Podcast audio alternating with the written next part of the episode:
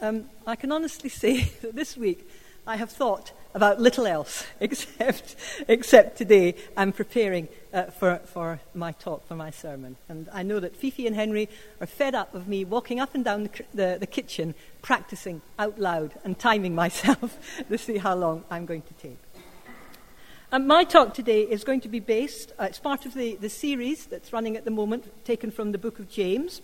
And I'm going to be talking from verses, which Sarah's just read, verses 19 to 27 in chapter 1, where James is talking to the Jewish Christians about listening to the teachings of Jesus and acting upon them, and he is outlining the features of a life lived in Jesus. And just to recap briefly on what Graham said last week when he introduced uh, the book of James and gave us a little bit of background, James opens the letter by saying, This is a letter from James, a slave of God and the Lord Jesus Christ. I'm writing to the 12 tribes, Jewish believers scattered abroad. Greetings. Now, James wrote to Jewish Christians who'd been scattered throughout the Mediterranean and who were being persecuted. And in circumstances like that, it's often easier in hostile surroundings to be a nominal Christian, to keep our heads low, to be part of the crowd, and not to stand out.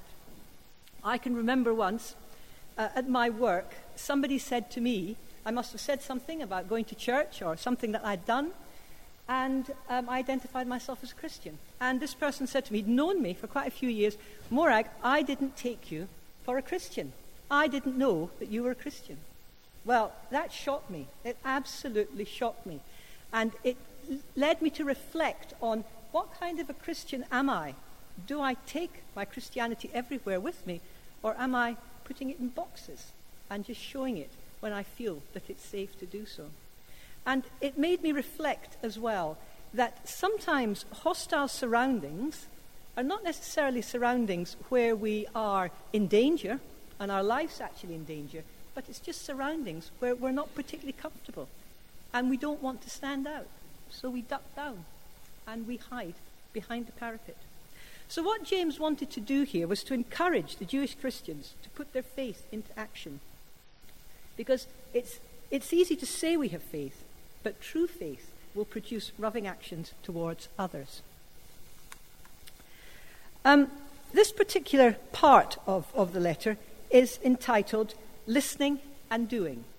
And I want us to reflect here on listening and hearing in the broad sense of the word not just listening to the spoken word, which we often associate listening with, but with listening to the word of God, which comes in many different forms. It can come through the spoken word, it can come through the written word, it can come through prayer, it can come through visual means, it can come through signing, as we are doing today uh, in church.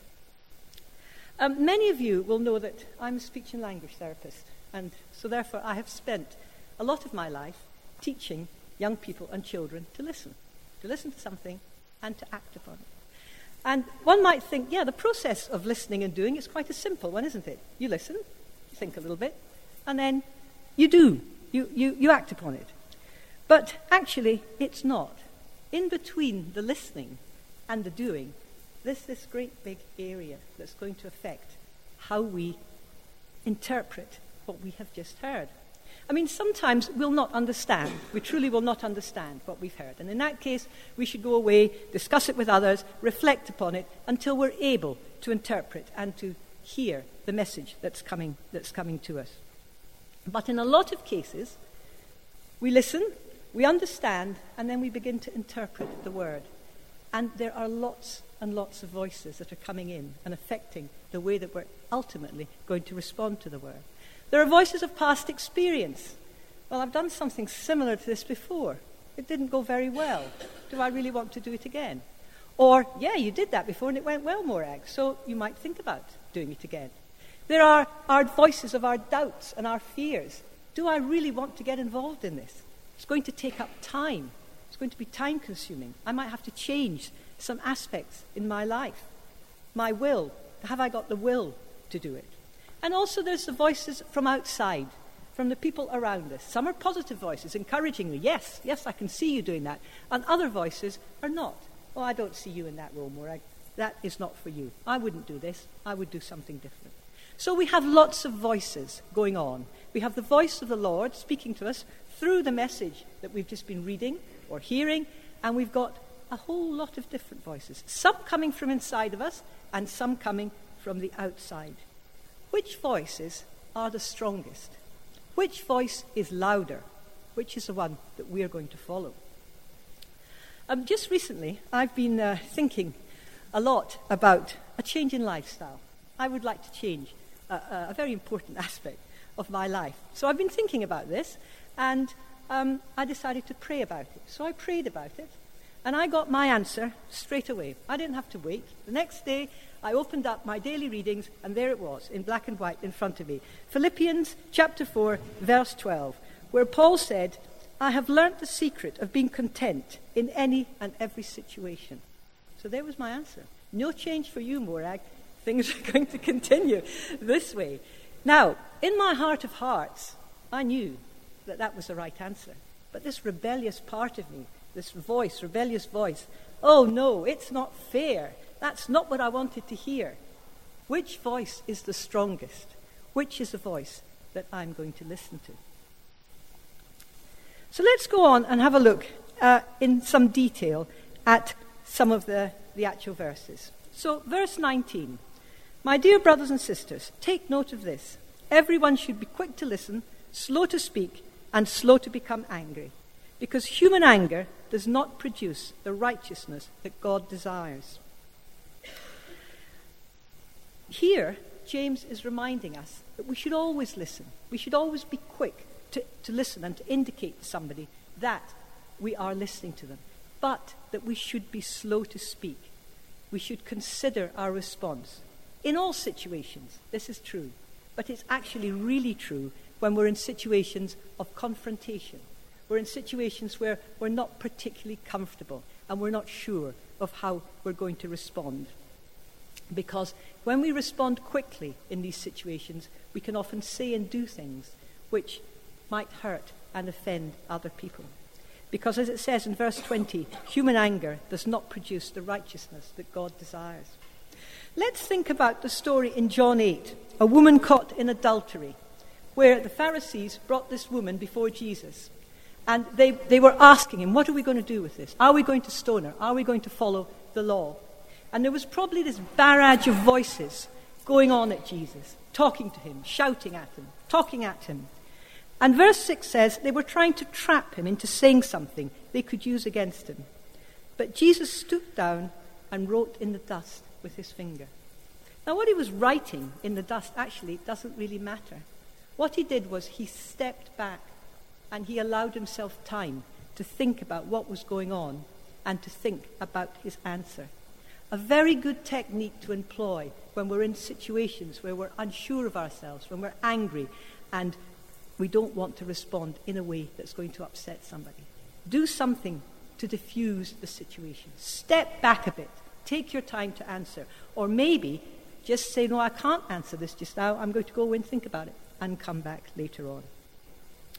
Verse 26, James reminds us to keep a rein on our tongue because our tongues are double edged swords. On one hand, they can be a vicious weapon where we can hurt people with them, we can destroy people with the words that we say. But on the other hand, it can be positive. We can encourage people, we can build people up, we can use our tongues in a very, very positive manner. So it's a, it's a question of taking time to respond. Listen, but consider our responses. Don't rush in to responding. Let's go on now to think about verses 21, 22, and 27. Therefore, Get rid of all the moral filth and the evil that is so prevalent, and humbly accept the word planted in you, which can save you. Do not merely listen to the word and so deceive yourselves. Do what it says. Verse 27 Religion that God our Father accepts as pure and faultless is this to look after orphans and widows in their distress, and to keep oneself from being polluted by the world. Look after orphan and widows. Who are the orphans and widows in our world today? Could we put them as the poor and the disadvantaged? Those whose voices are weak, those whose voices are not heard, or maybe those whose voices are largely ignored. And if we listen to the voice of the world about this particular group, we might assume the worst. We might hear a lot of negative negativity around the poor and the disadvantaged. So, what can we do? Well, there's a lot of practical things we can do. We can, we can uh, support charities, we can join uh, groups like um, Hackney's uh, UK Citizens, we can help at food banks, lobby our MPs. There are a lot of practical things that we can actually do, and I'm sure that we are doing. But maybe the most important thing is to consider our attitude. How do we think about the poor and the disadvantaged? What are our beliefs inside us? Are they positive or are they negative? Who, who would fall into the group of the poor and the disadvantaged in our society today? Well, maybe the homeless, those who are unemployed, the long term sick, the disabled, the old, the migrants, and the refugees. People whose voices are maybe weak and not heard or not listened to, more to the point. Let's consider in particular the refugees and the migrants coming into Europe at the moment in large numbers. What do we think about them? What are our thoughts and our opinions? Are we frightened because they're coming in such large numbers that they're going to change our culture? Are we frightened because they're going to use our resources, take our houses, school, places in schools? Or can we pause for a moment and just think, empathize with them, and think, would I do? What would I do in that situation? What would I do if my family was in a, a, country that is torn by war, where I'd lost family members or family members had been hurt? What would I do if I was in a country where I couldn't, I couldn't work because there isn't any work, so I can't feed my children? Probably I would try to find a place, a safe place. I would try to take them somewhere where they can grow and be safe. So, therefore, it's important to consider our attitudes because a positive attitude, positive loving attitude, will translate into positive loving actions. Imagine if we could create a welcoming attitude here in London, in the UK, for people who are coming from overseas, for the migrants and refugees. Imagine if we could create an atmosphere that said, Welcome. This is somewhere you can build a new life. You can give to our culture, and we will help you to build up our, build up a new life. So, which voices are we going to be listening to? Are we going to be listening to the negative voices of the world, or are we going to be listening to the loving voice of Jesus, who tells us to look after the poor uh, the, and disadvantaged and to love our neighbours? Which voice is going to be the stronger? Let's also think about what James would consider to be moral, moral filth and evil that surrounds us in the world today. Graham said last week in his uh, sermon that we live in a chaotic and disordered world. Therefore, in this chaotic and disordered world, we're bound to come up against lots of behavior, lots of material, lots of things that we're not comfortable with, that doesn't sit very well with the teachings of Jesus. Um, what are we going to do? How are we going to counter these, the moral, for, be, for want of a better word, the moral filth which exists around us? Well, if we think of Mark 7, verse 19, where Jesus says, Don't you see that nothing that enters a person from outside can defile them? For it doesn't go into their hearts, but into their stomach, and then out of the body. He went on to say, what comes out of a person is what defiles them. For it is from within, out of a person's heart, that evil thoughts come. Now, I know that in verse 19 he was actually talking about food, and they were talking about food which is clean and unclean. But the actual, the thought there, behind there, is that anything that comes into our body, if it's not good and wholesome, should go out of our body. So, though we are exposed in the world to lots of things that we don't like, that we're not comfortable with. They will come into our thought processes through our vision and through our hearing, but it's what happens to it in here. It's what we do with it. And we might listen to it, we might discuss it, debate it, and talk to others, others about it, but we have to try not to let it to affect our thinking, our overall thinking. So, what is not good that comes into us should come in and go out, like the old saying in one ear and out of the other. So, which voice rules us? Which desires are strongest? Is it the desire to be part of the world, part of the gang, not to stand out, keep our heads down? Or is it our desire to live a life in Jesus, to follow the teachings of Jesus? Because God has called us to be different. In Leviticus 11, verse 45, and 1 Peter chapter 1, verses 15 and 16, he says, Be holy, because I am holy. We are called to live in the world, to interact with the world, but to avoid conforming with popular views. We are therefore called to be nonconformists in the eyes of the world. So, which voice in our lives are the strongest voices? Is it the voice of Jesus, or is it the voices of the world and possibly the negative voices that we have inside us. Thank you very much.